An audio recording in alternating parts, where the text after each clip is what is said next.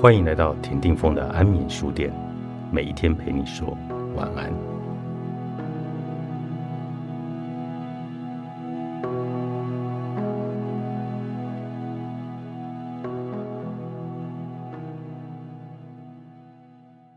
尽管没有人反对爱的概念可以运用各种不同的对象，但是人们却普遍认为爱他人是一种美德，爱自己却是罪恶。一般假定，我们有多爱自己，就会多不爱别人。自爱和自私是同一回事。这种观点在西方思想中历史悠久。课文曾经说过，自爱是一只害虫。弗洛伊德固然是从精神病理学的角度谈自爱，但他的价值判断和课文没有两样。对他来说，自爱就是自恋。是利比多转向自身的结果。自恋是人的发展中的最早期阶段，而如果一个人到了后来又返回这个阶段，那就表明他没有爱的能力。在极端的情况下，他会疯掉。弗洛伊德假定爱是利比多的外显，而利比多要么会指向别人而成为爱，要么是指向自身而成为自爱。因此。爱与自爱是互相排斥的，一者越多，则另一者越少。如果自爱是要不得，那随之而来的推论就是无私是美德。这种看法会引起一些疑问：有心理学观察可支持爱自己和爱他人有着基本矛盾之说吗？爱自己和自私是同一种现象吗？还是说他们正好对立呢？再者，现代人的自私，真的是一种对自己的关怀吗？是把自己当做一个具备理智、情绪和感性的个人来看待、来关怀？难道他不是已经变成了他的社会经济角色的附属品吗？他的自私和自爱是等同的吗？还是说那是缺乏自爱所引起的呢？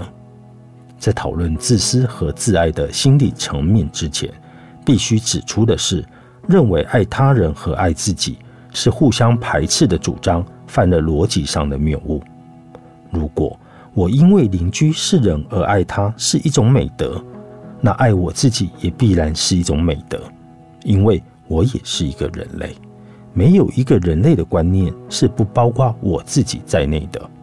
任何把我排除在人类之外的主张，都会证明自己本质上自相矛盾。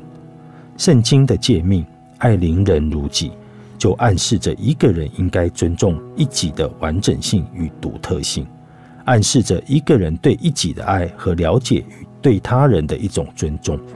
爱和了解是不可分割的，对我自己的爱是不可以分的连结，与对他人的爱。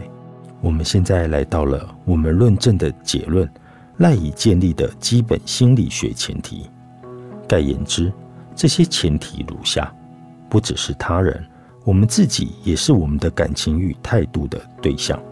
对待他人和对待我们自己的态度，不但绝不是互相矛盾，他们基本上还是互扣在一起。把这些前提用在我们正在讨论的问题，意味着。爱自己与爱他人不是只能二择一的一个选择题，正好相反。我们可以发现，能够爱他人的人对自己也具有爱的态度。原则上，爱就对象与一己的连结而言是不可分割的。真诚的爱是创造性的一种表达，隐含着照顾、尊重、责任和了解。那不是一种受别人的影响的意义下。的感情，而是一种对于所爱的人的成长与幸福的主动追求，根植于一个人的爱的能力。爱某个人是爱的能力的实现与集中，爱所包含的基本肯定，是我所爱的那个人为一切人类本质的化身。爱一个人就意味着爱人类本身，那种威廉詹姆斯称之为劳动分工的爱。就是说，一个人只爱他自己的家庭，对陌生人没有感情，这只是缺乏爱的基本能力的标志。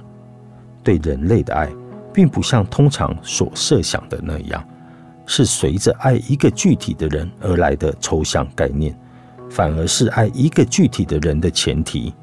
尽管一般来说，对人类的爱是在爱具体的个人时获得。由此可知，我的自我就像他人那样，依然可以作为我的爱的对象，肯定一己的生命、快乐、成长、自由，乃是根植于一个人的爱的能力，就是根植于照顾、尊重、负责和了解。如果一个人能够创造性的去爱，他就会也爱他自己；如果他只能爱他人，那么他根本无法爱。既然爱自己与爱他人在原则上是互扣的，我们又要如何解释自私？自私的人只关心自己，想要把一切都据为己有，只会因为获取而快乐，不会因给予而快乐。对于外在的世界，他关心的只是他能从其中得到什么，他不在乎别人的需要，不尊重别人的尊严和完整性。他眼中只有自己，人事物的价值在于他们对他有什么用处呢？基本上，他无法去爱。难道这不就证明了关心他人和关心自己无可避免，只能是二选一吗？假设自私就是自爱，那么这个情况却是如此的话，这个假设本身就是一个重大的谬误。一直以来。导致了很多错误的结论。自私和自爱不仅大大的不一样，还是完全的对立。自私的人不是爱自己太多，而是爱自己太少。事实上，他恨着自己，这种缺乏对自己的爱和照顾，让他空虚和挫折。他必然不会快乐，急着要从生活截取自己原本阻止自己获得的满足。他看似太过于照顾自己，但实则他只是不成功的想掩饰和补偿他未能照顾好他的自我。弗洛伊德主张，自私的人是自恋的，就像他们从他人身上撤走他们的爱，把这爱转移到自己的身上。其实，自私的人固然没有能力去爱别人，但他们一样也没有能力爱自己。如果将自私和对他人的过分关注做一个比较，我们就比较容易了解自私对他人的过分关注的例子之一是过分挂虑孩子的母亲。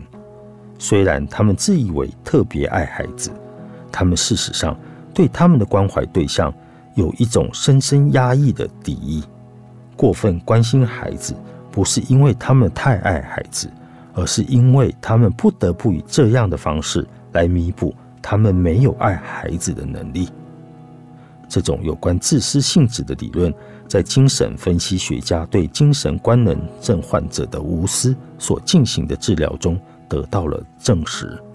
无私在为数颇多的人身上出现的一种精神官能症症状，但这些人通常并不为这种困扰，而是被与此相关的其他症状困扰，如忧郁、疲劳。没有能力工作、爱情关系失败等等，无私不会被感受成为一种症状，反而常常让当事人感到自豪，认为那是对他们有着救赎作用的一种特征。这些无私的人的一无所求，他们只是为别人而活，对于自己能不重视自己感到自豪。然而，不论他们如何无私，他们还是不快乐。而且，他们与最亲密的人的关系总是不能让他们满意。透过精神分析显示，他们的无私和他们的其他症状并不是分开的，而是症状之一，往往也是他们最严重的症状。精神分析也显示，这种人完全不能够去爱，不能够享受任何事物，对生命充满敌意。而且在他们的无私的表象背后，还隐藏着不着痕迹但十分强烈的自我中心心态。要治愈这样的人，必须让他明白，他的无私也是他的症状之一，好让他的缺乏创造性，这是他的无私和他的其他困扰的根源，才得以更正。《爱的艺术》作者艾里希·弗洛姆，木马文化出版。